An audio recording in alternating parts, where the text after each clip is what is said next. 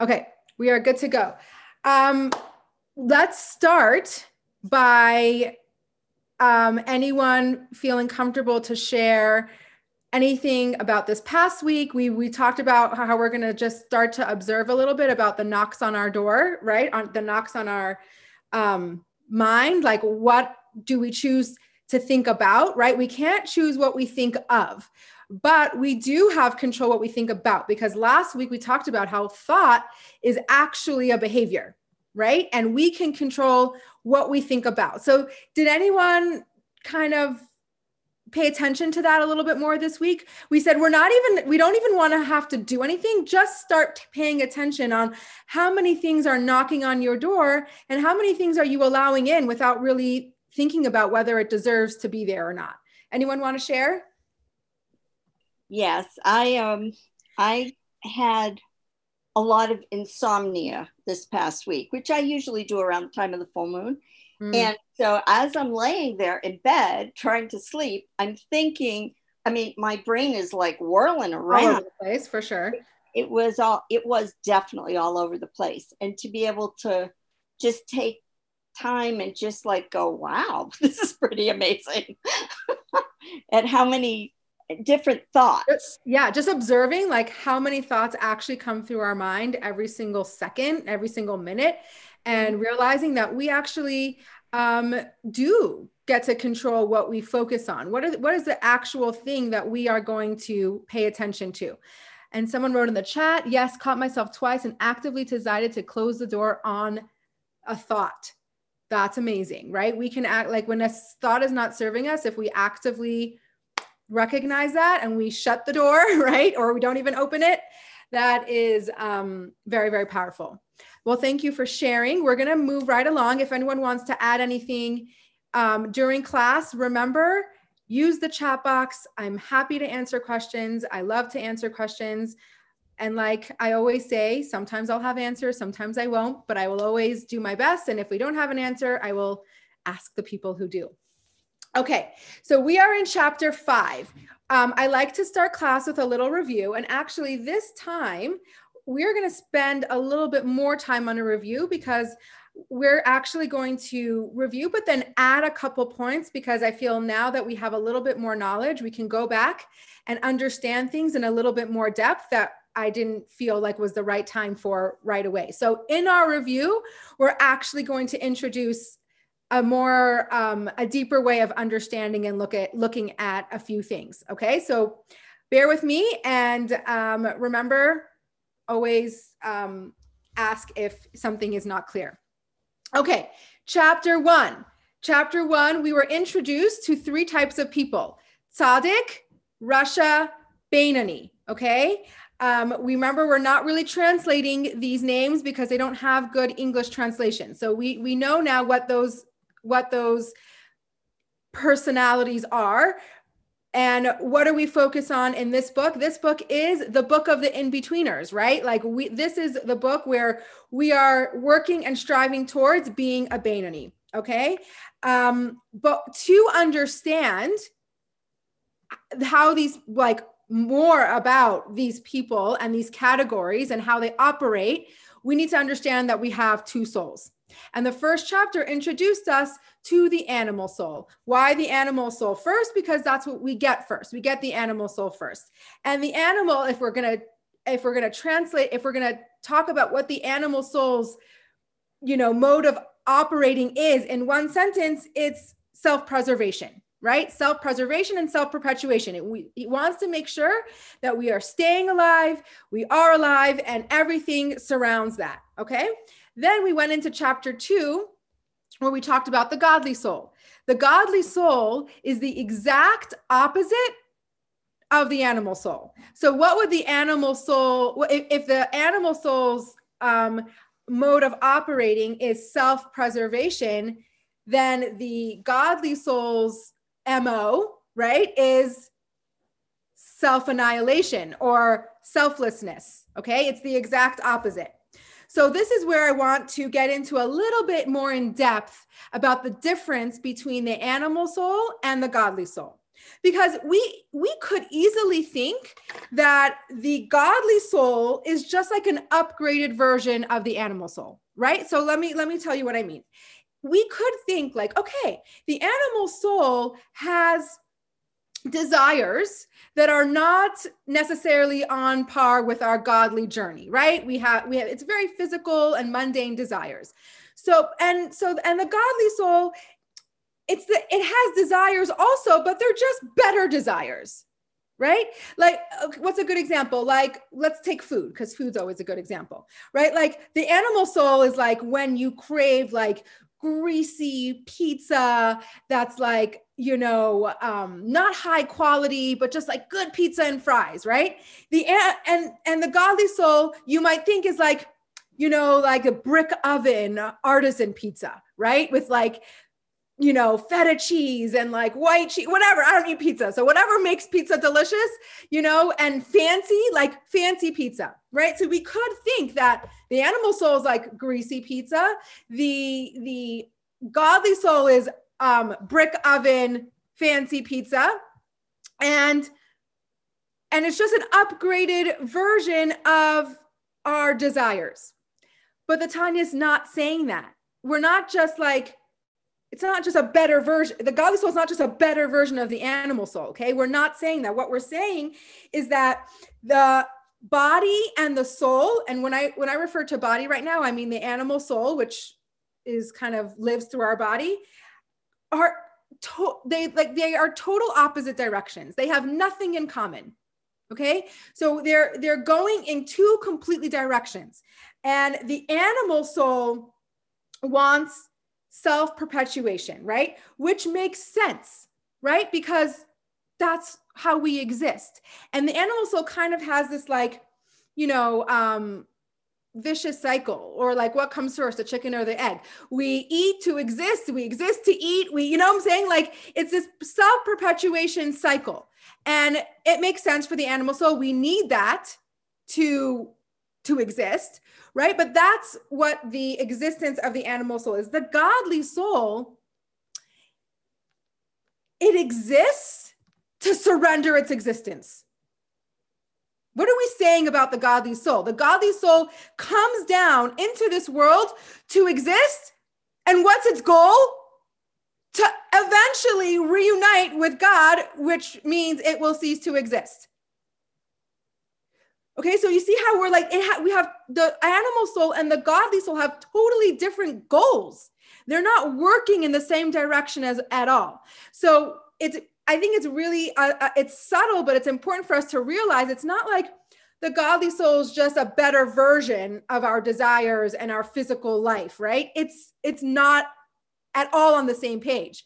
The animal soul wants to exist and the godly soul wants to cease to exist. And the whole reason why it exists is so it can eventually cease to exist. Okay, you're with me so far?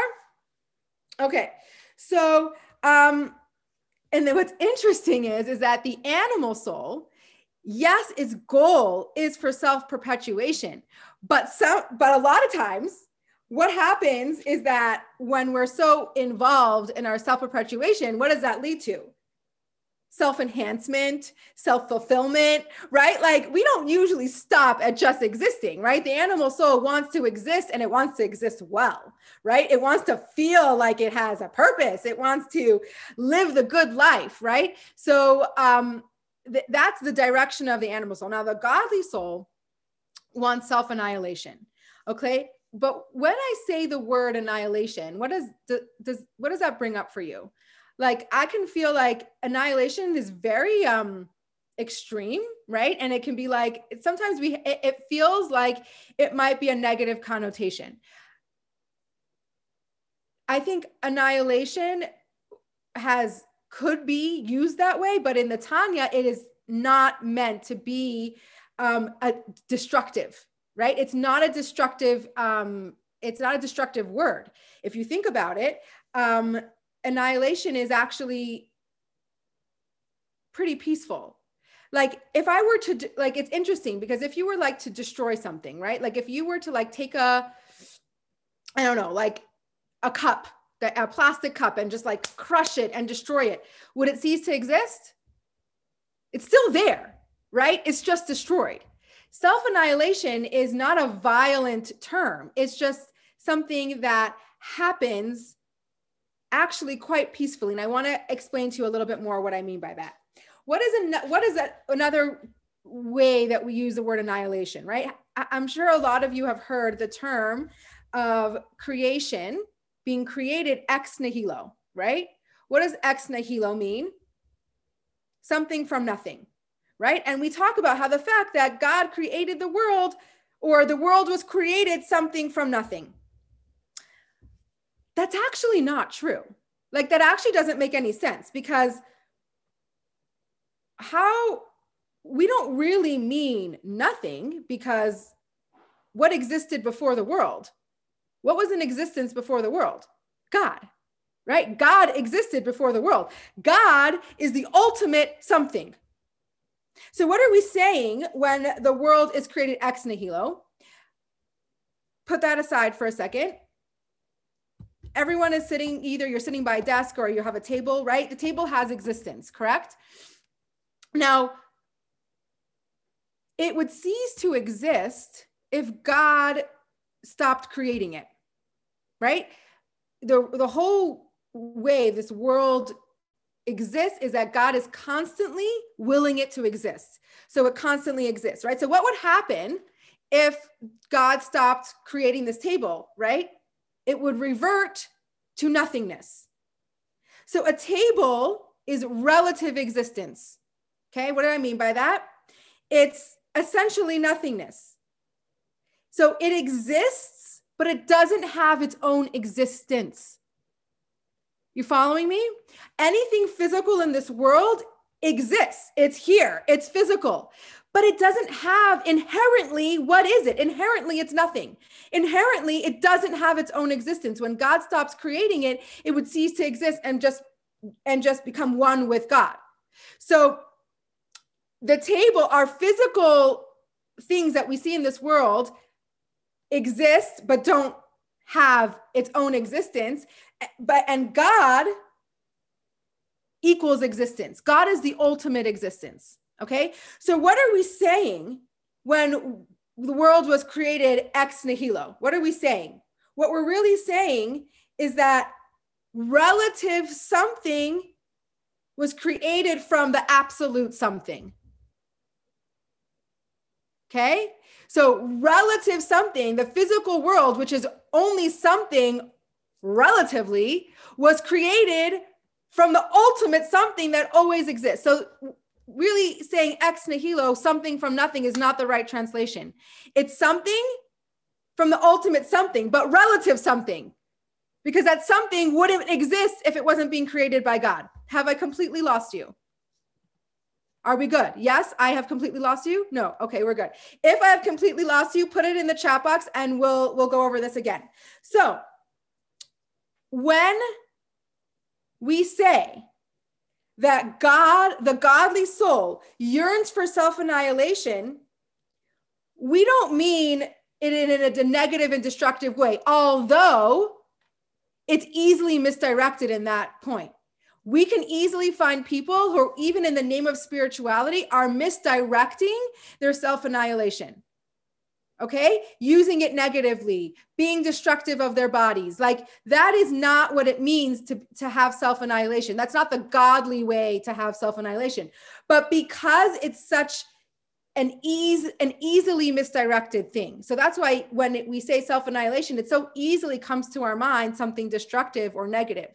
But that is not the way that Tanya sees it. Easily misdirected, but no. What it means is that I'm becoming one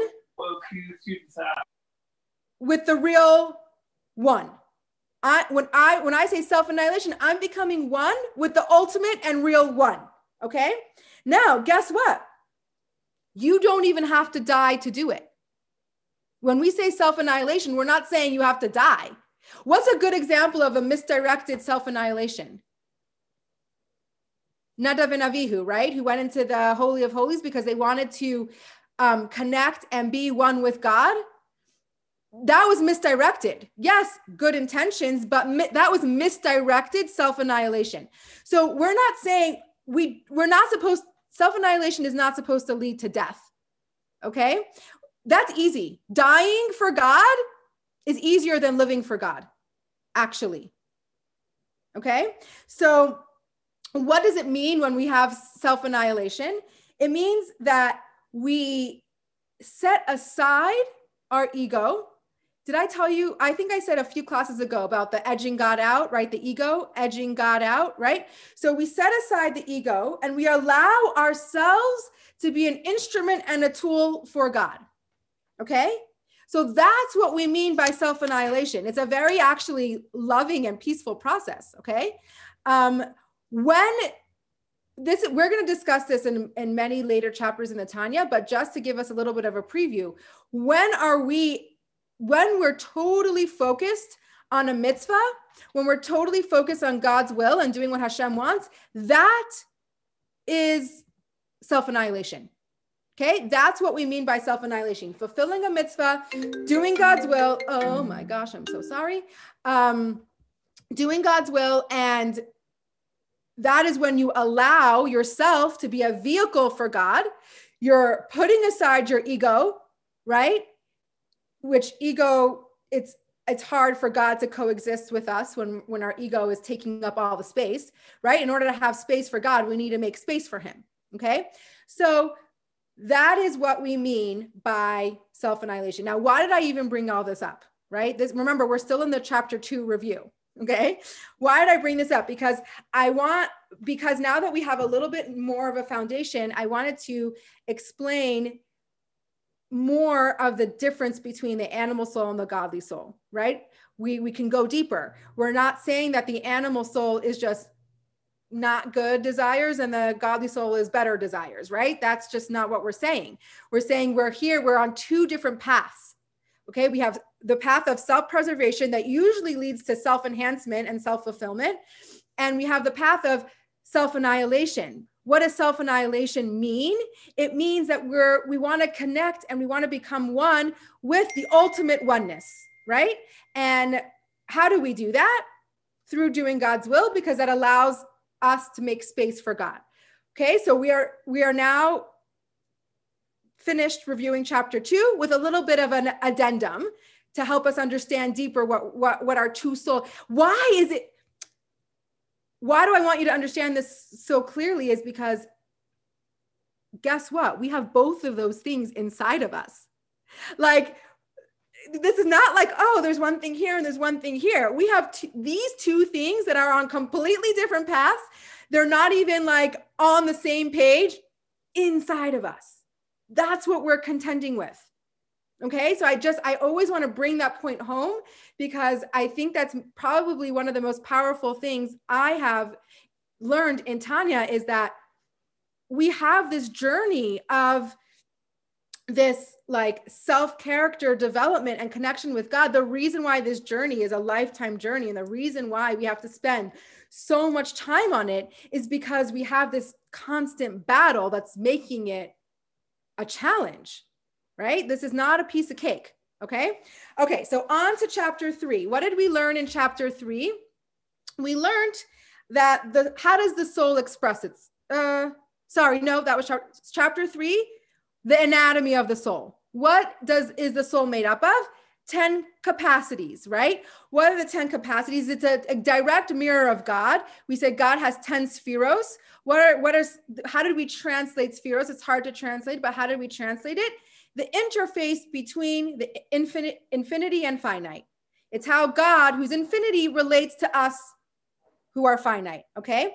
We had two categories for these faculties, emotional and intellectual.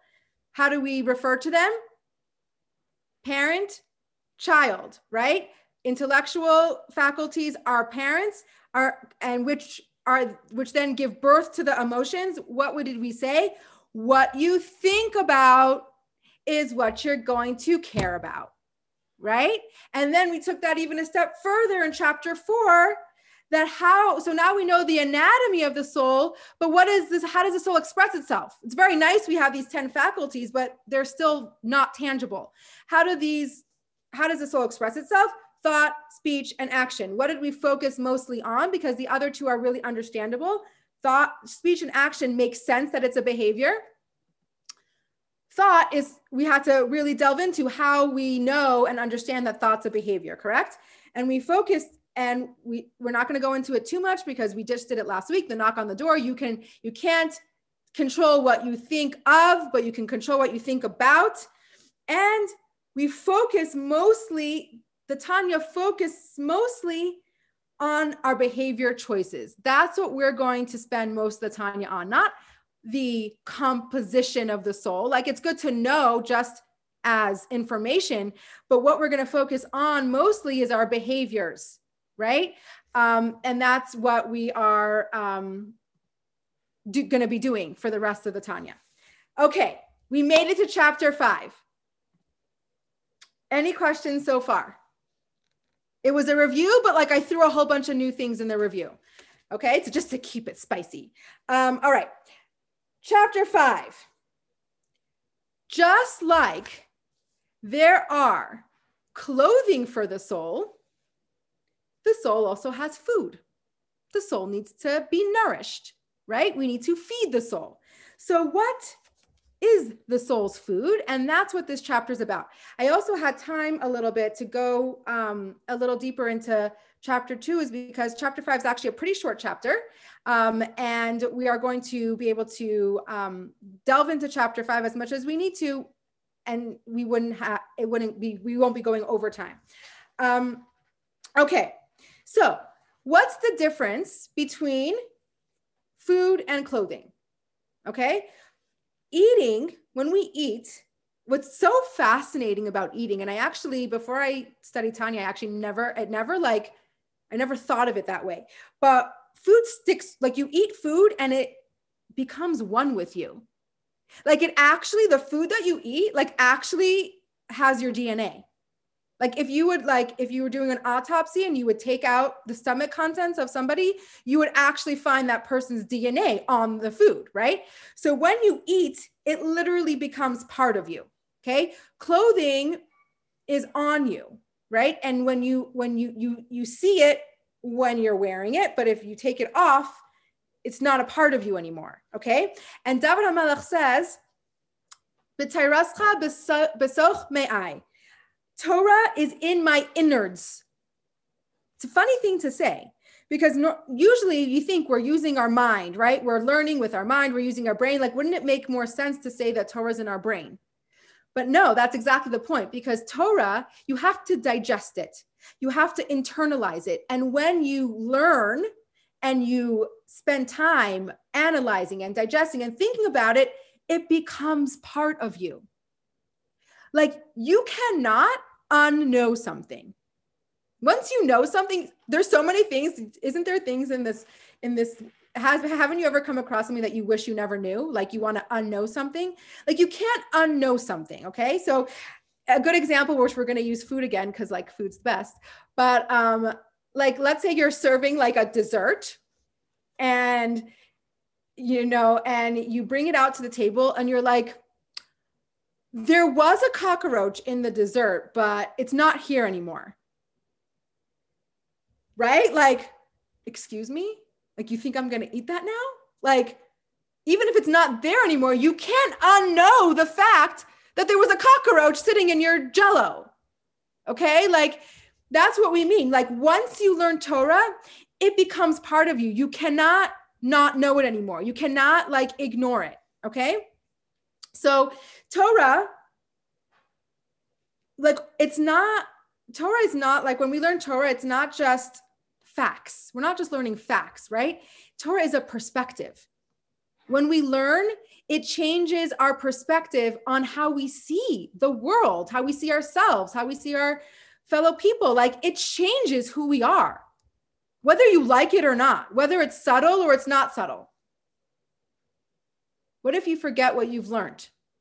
It doesn't matter necessarily, because, you know, some part of you is still like, maybe you're not accessing it automatically, but it's actually a very good question, because like, also like, what if somebody has dementia, right? Like, is that Torah still becoming like a scholar who learned Torah and then all of a sudden, you know, gets older, has dementia? Like, is he not a scholar anymore, right?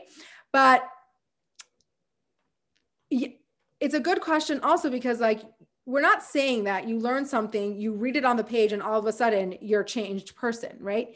Like, you have to learn it. You have to be engaged in it. You have to learn something. What does the Torah say also? You know, it only is considered effort if you learn it 101 times. 100 times is normal. Like, you have to learn something 100 times. 101 times is you're going above and beyond. But 100 times you have to really engage, right? So even if you're like not remembering every single thing that you learned, it's still becoming part of you. And the next time you learn it again, it's not going to be like you're learning it from scratch, right? You have that foundation because it's like it's a layered system, right? It's the same thing with food, right? Like,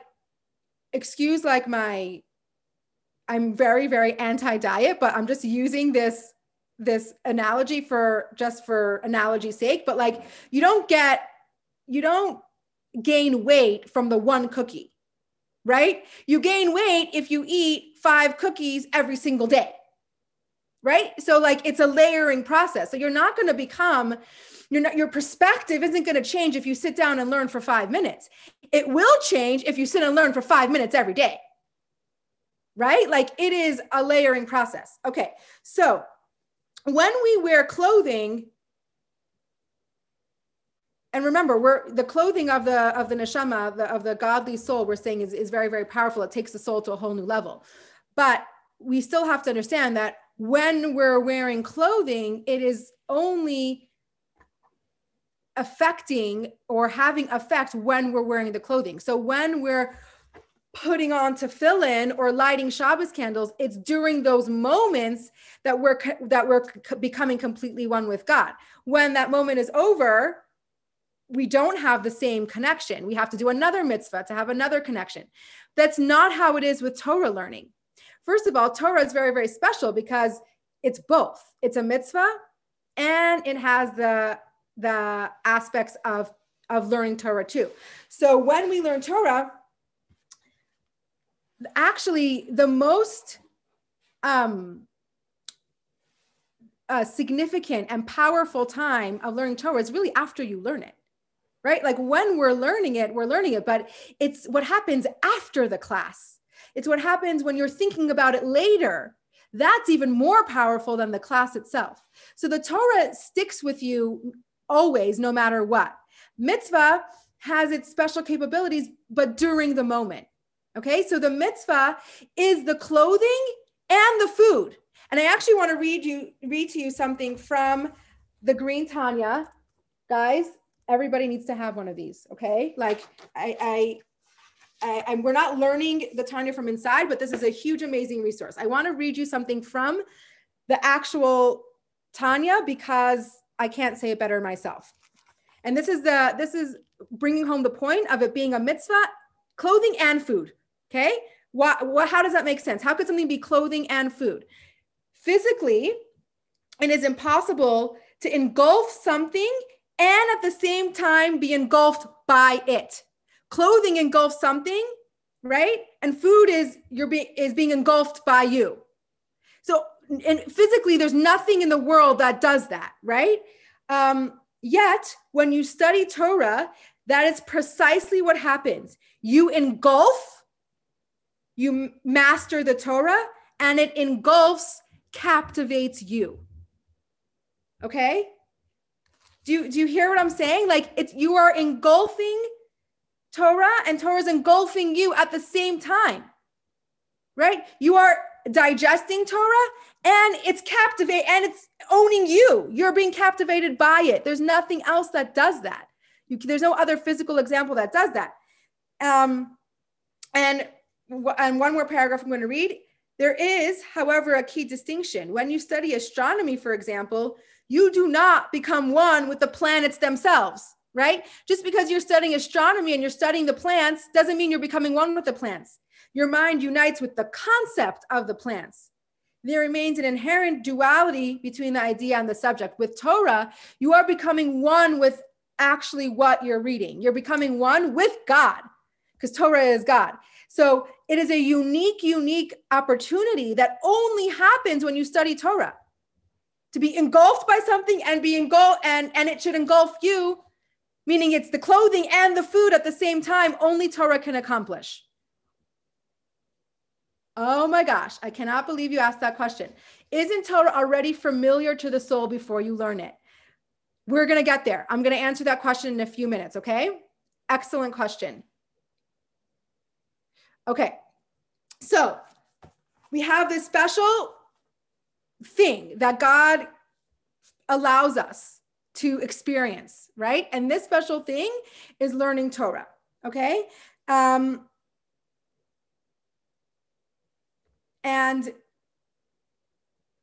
this is how we feed our soul, okay? Remember when I said in the first class, I'm like, you can't expect to feel godly or to have a spiritual connection if you don't like feed it and foster it. Like you have to pay attention to it. It's not gonna just always be there without any attention. And I kind of compared it to like a marriage, right? Like you can't just your marriage, you know, if you don't pay attention to your marriage, it's not gonna just be a good marriage without any effort or work or attention. So with our soul, like you have to feed it. You can't just, oh, I have a godly soul. Thank you, God, so much. I have a godly soul. Now I'm going to feel all spiritual. Like you have to pay attention to it. You have to feed it. And what is Tanya telling us? What's the food of the soul? Torah. Torah is the food of the soul. Now, to address this question, like, isn't Torah already familiar to the soul before you learn it? So there's two perspectives on what happens when we study Torah, okay? So one perspective is that the godly soul doesn't need Torah. The godly soul is inherently born and created with like intuitively serving God. Like it intuitively wants to serve God. So Torah is not necessarily for the godly soul. What is Torah for? Torah is for the animal soul, that it should know how to behave and act godly, okay? So our godly soul inherently, intuitively wants to serve God. What do we need Torah for? We need Torah for our godly soul. We want to get our godly soul on board, right? Like, how do we teach our godly soul to be more godly oriented? And that's where Torah comes in. There's another way to explain it, and I think they're actually not even contradictory. It's just another, it's a go a little bit deeper. Is our godly soul knows intuitively what God wants and how to behave in a godly way, correct? But it doesn't understand why, right? It knows to do what it's to do because it's programmed that way, but it doesn't have a deeper understanding or a deeper connection or appreciation of why we do the Torah mitzvos. Right? What are we even doing? So that's where the Torah comes in, is that it helps the soul understand and get deeper in their connection with God. Okay. And deeper insight provides intimacy with God. That's how we get more intimate with God. The deeper we go, the more we pay attention, the more we delve into it. That is how we get closer to God. Intimacy, I'm doing another play on words, into me see. Okay, when we have intimacy with someone, it's when we pay attention to who that person is inside. Okay, so we have, did I also tell you? Another way to understand Torah is that it's not software, it's hardware, okay? It becomes your worldview. The more you study Torah, it's your hardware. It becomes who you are, what your perspective is, and how you see everything, okay? So I'm gonna do a quick review. I have some time for questions. Like I said, chapter 5 is pretty short. It really is just bringing home the point of your food for the soul, okay? And I'll do a quick review, but even during the review. If there's any questions that come up, let me know, and then we will go into our meditation. Okay, so what did we start off by saying? That Torah, I mean, just like the soul needs clothing, the soul needs food. What's the difference between clothing and food? Food becomes part of us. Once we eat it, like, it becomes who we are. It comes with us wherever we go, right? Clothing is only effect. It only has effect when you're wearing the clothing. Once you take off the clothing, it is not affecting you anymore. So for example, when we do mitzvos, actions, by the way, we're going to talk about in chapter 35, like the advantages over of mitzvos over everything else. You can't, like, when we learn Tanya, I want you to always remember that everything is relative. Right now, we happen to be discussing how Torah is the best, amazing, most greatest thing that can happen. In 30 chapters, we're going to tell you why mitzvahs are the most amazing thing that could happen. Both are true. It's just, what perspective are you coming from? So I always say in Tanya, everything is relative. When you want to say what's greater, Torah or mitzvahs, what's the answer going to be? Well, it depends when. Depends what you're trying to accomplish. Depends what you're trying to do, right? So here in this chapter, we're extolling the virtues of Torah, right? So we're understanding how special Torah is, and Torah is the only thing that you can become completely one with, because what happens when you're learning Torah, you're being engulfed by it and it's engulfing you. There's nothing else in the world that can do that, okay? So Torah happens to be, oh, sorry, I have this hair that's just like in my face. Torah happens to be clothing and food at the same time, okay? So I'm trying to think if I'm missing any other points. And okay, and the other really important point is that I really feel is very powerful is that once you know something, you can't unknow it, okay? It becomes part of you. And I think that is to our huge advantage. If I want to make it more practical, because we are not, I mean, I'm not going to speak for these amazing people in this group, but I'm not a Torah scholar. I don't sit all day and learn Torah. That's not practical, right? And Tanya, contrary to a lot of people's experience, is a practical book, right? This is called Practical Tanya. We want to apply it to our lives. We don't just want to learn it and be like, well, that's a nice concept, but like, what does that have to do with me? And what the point is that I take away from this chapter is the fact that if we take the time to nourish our soul with Torah, it has a lasting effect, okay? It builds on each other. So I say, maybe it's possible to spend 5 minutes a day, right? And there's all these amazing books that have like Hasidic thought, or like, you know, they're broken up into like Parsha or chapters, like literally a page or two to read. Like, what happens if you would take 5 minutes? We all have 5 minutes, guys. We all have 5 minutes. And we learn Torah. What happens is that, first of all, in those 5 minutes, you're completely connecting with God. But what did we learn about Torah? Is that it lasts. It's not like other mitzvahs. It's something that becomes part of you. So every single time you do it, you're going to be building on what you learned the next day, right? And so that question that was asked, what if you forget what you learned? It's, who cares, right? Like, because it's slowly becoming part of you. Like, if you want to make an effective change, don't do it quickly, right? It's not going to last. We have this phrase in our community where, and it's like this big joke now, like everything we call baby steps, right? Baby steps. You want to all of a sudden you want to kosher your house. Wait a second. Baby steps, right? First, maybe only buy kosher food in the grocery.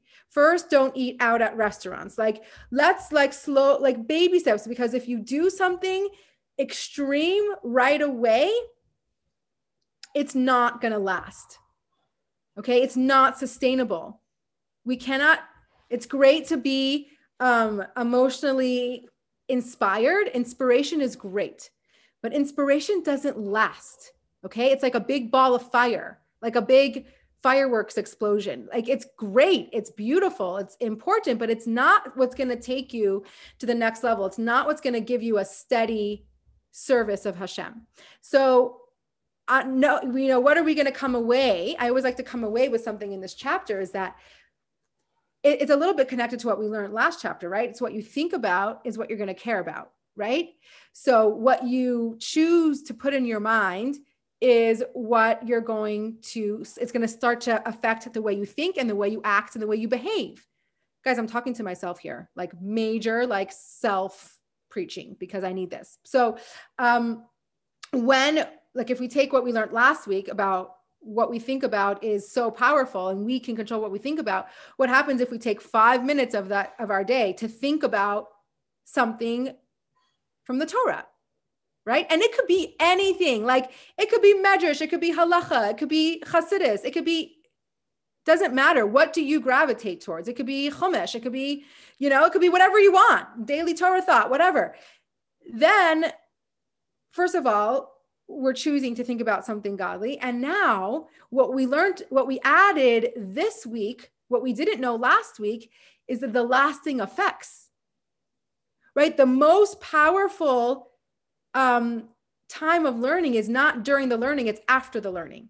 It's like, what do you do after? This is why I end our Tanya class with meditation, exactly for this reason. What are we doing after we learn the information, right? Do you go on a walk and talk about it with your friends? Do you think about it? You know, and I like to end this class with a meditation, because that just kind of puts it into practice. Like, we learned all this stuff, and now, like, let's just sit with it for a minute and let it digest and let it assimilate into who we are, because that is lasting change. Lasting change doesn't mean you study Torah for 5 hours in the day. That's really wonderful, but it's not, I don't think it's practical for anyone sitting here. Right? Lasting change is 5 minutes, 5 minutes. And then you never know when it's going to pop up in your day. Like, oh my gosh, like, we talked about this in class, like, huh, I want to think about that more, right? My goal of the Tanya class is to, like, just start your brain going. And I hope that it comes up for you a few times in the week. Like, oh, interesting. We talked about that in Tanya class. Like, I wonder, like, how it applies to this situation, or I wonder how I can apply it to my life, or I wonder how to think about it. So that's my goal for the Tanya class. I hope that, you know, we get there together. But that is what we learned in this class. Last class, we learned about the food's, the soul's clothing. This class, we learned about the soul's food, what nourishes the soul. Now, both souls, right? Godly soul. We learned now that the Torah has to nourish our godly soul and our animal soul. Our godly soul, because it needs to take it to the next level, even though it inherently knows what it has to do, it needs to go deeper to create that intimacy with God. And it's nourishing the animal soul, because the animal soul is clueless. So this is like this is teaching the animal soul how to behave. Like, you want to know how to behave? This is how we do it. Okay. Any questions before we head to our meditation? Best diet, non-fattening food for the body. Totally. Okay. Get comfortable.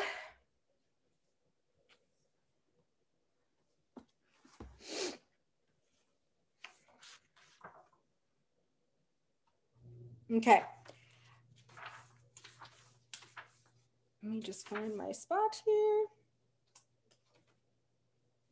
No wonder I'm like, wrong chapter. Okay. Settle in, start to feel where your body is physically. Take a deep breath, and in your exhale, gently close your eyes.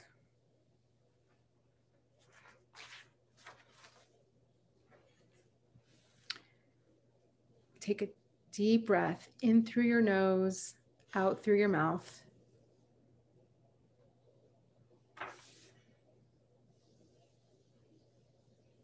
Let your breath lead you. Do not try to change it. Notice, is your breath fast, quick, or slow, shallow, or deep? Don't change it, just observe it.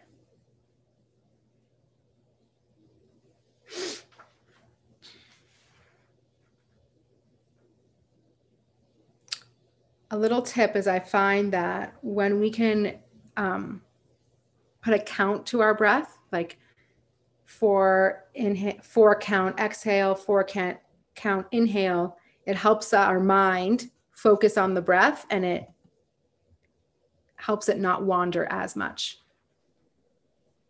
So when you really focus on your breath, it kind of mainstreams your mind.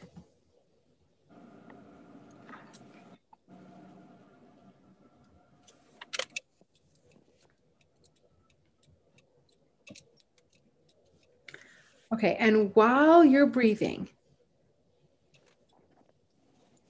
I want you to visualize any stress that you might have in your body. Visualize it moving through your body and leaving out your extremities.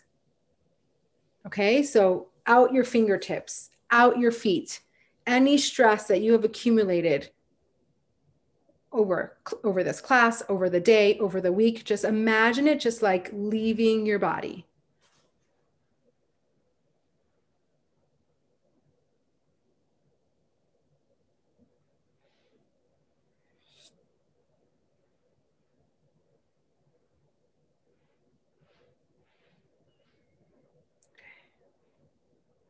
Now I want you to bring your focus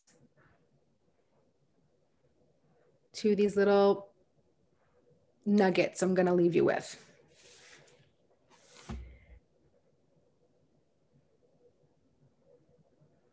As you master a Torah text, your soul absorbs its divine light, and the Torah nourishes your soul inside like food.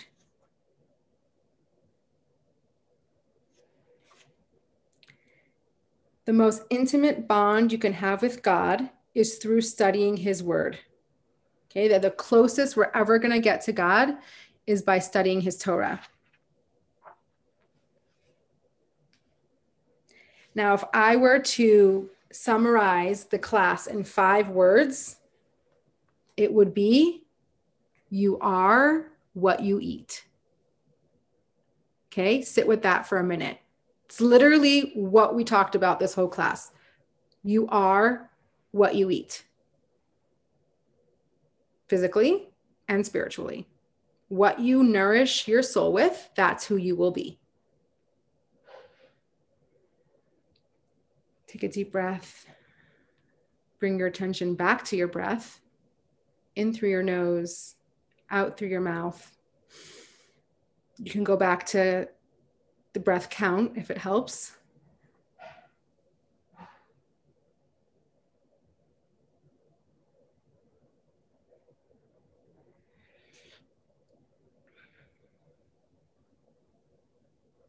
Slowly start to notice any sounds, smells, sensations in your body.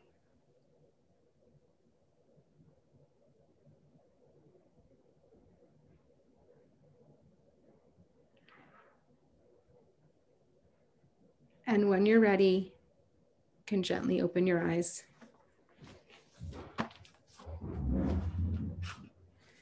Deep breath. Okay, my friends, how are we feeling? How are we doing? Good? Any other question we have? Look at me. 11:50 or whatever time it is for you. We have a couple minutes if you have any questions. If not, have an amazing week. Continue. I guess my message for this week is to continue noticing the knocks on your door, okay? Because that's like a lifetime of work. And if it's something that you feel like you can do, it doesn't even have to be every single day or consistent, but the more consistent you'll be, the more it will affect change and affect how we think.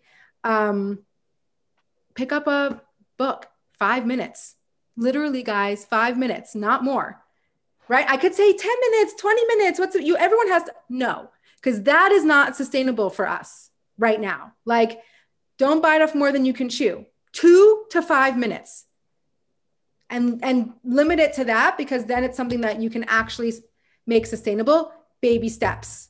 Okay. Okay. There is one question. Where does davening come in between Torah and mitzvahs, food or clothes? Davening would be considered a mitzvah. And we will actually, the Tanya does go into davening in a couple chapters. But davening also is something that is very, very powerful when you're doing it, kind of it stops being powerful when you're done, right? It's a very in the moment experience. It's not intellectual. It's much more spiritual. It's a much more like ecstasy almost if you get into davening properly. Torah, because it's knowledge and it's thought, you have to continue digesting it to stay with you. Okay, someone suggested Chayenu. Yes, lots of good short bits to learn for sure. That's an excellent resource. But doesn't davening change you? Yes, and mitzvahs change you also, okay? Davening and mitzvahs change you, but they change you in the moment, okay? And if we become the type of people that continuously are doing mitzvahs, then we become that person. And remember, we're going to be delving into mitzvahs and the amazing effect it has on us. You gotta stick with me for 30 chapters. Can you do it? We're going to get there. But it does affect you, but when it's happening, when you take the clothing off, when you're done the mitzvah, it's still, okay, it's tricky because it still has the effect. Let's say you give tzedakah, right? The tzedakah you give is still going to have the lasting effect for that person that you gave it to, because this is their sustenance, right? So I don't want to say like you do a mitzvah and then like after the mitzvah, like it's like nothing ever happened. It does affect change, but it doesn't become part of you like Torah does. Okay, and stick with me and we'll learn more about that. Is learning too much in one day bad? I actually think that's a very, very good question, because of course, inherently we'd say, of course not. How could learning be bad? But it can be bad if we are using it as either an escape for the rest of our responsibilities, or we just have the wrong intentions of why we're learning, okay? So, and wrong intention doesn't make learning bad. It just, ask yourself, like, is this something that you actually could do and still take care of your family and still do your responsibilities and still be what you need to be? Or did you decide that I'm going to learn 5 hours a day because I'm escaping what I have to also actually accomplish in the rest of my life? Because does that make sense? Like inherently learning isn't bad, right? But if you're learning when you know you should be really feeding your family or cooking dinner or putting your kids to bed or whatever, then no, you should not be learning. If like, you know, like I don't know if anyone, but like I've noticed like with my mother, right? Like when we grew up, like she wasn't like learning or davening all day. Like she was taking care of us. But now as her kids are older, like all of a sudden I'm like, she always has a Chayenu in her hand. She's davening, she's learning because it's appropriate for her now. She has the time, right? She doesn't have to be doing. She doesn't have a young family or responsibility to take care of. So stage of life matters, right? If you have a bunch of young kids or, you know, or you're a caregiver or whatever, then no, you shouldn't be learning all day, right? But if you move through life, your family's grown, you know, you don't have as many responsibilities. Of course, use that time, right? Use the time to learn if you can. Okay. I think we have time for one last question. So is Torah part of the 3 intellectual capacities of the soul and mitzvahs, or part of the 7 emotional capacities? Or are they totally separate? Okay. Torah, you use your 3 intellectual capacities when you learn Torah. Okay. So first it's like, you just like the idea, right? And you don't really like, you hear an idea, but you don't know anything about it. Then you're going to analyze it. You're going to discuss it. You're going to talk about it with someone, right? That's Bina, right? That's understanding. You're understanding the concept. Das is when you actually take what you learned and live by it. That's totally internalization of Torah study. So Chachma, Bina, Das, and Das is also works with also meditation, right? You're really meditating on these concepts. You're really like spending the time so that you internalize it and it becomes part of you. And then it's all connected. Once you do that, what happens? Then your emotions are born. Right? So you're using your three intellectual capacities to learn Torah, which, like we learned, what you think about is what you're going to care about, right? Then those things are going to produce emotions, which will then produce actions. So nothing happens in a vacuum, right? It all, one step leads to the next. Did I answer the question? Okay. Guys, you're awesome. Thanks for being here. As always, the recording will be up on YouTube in a few hours or tonight, depending on when I can get it done, but usually within the day. And you are welcome to share that with anybody who wants it.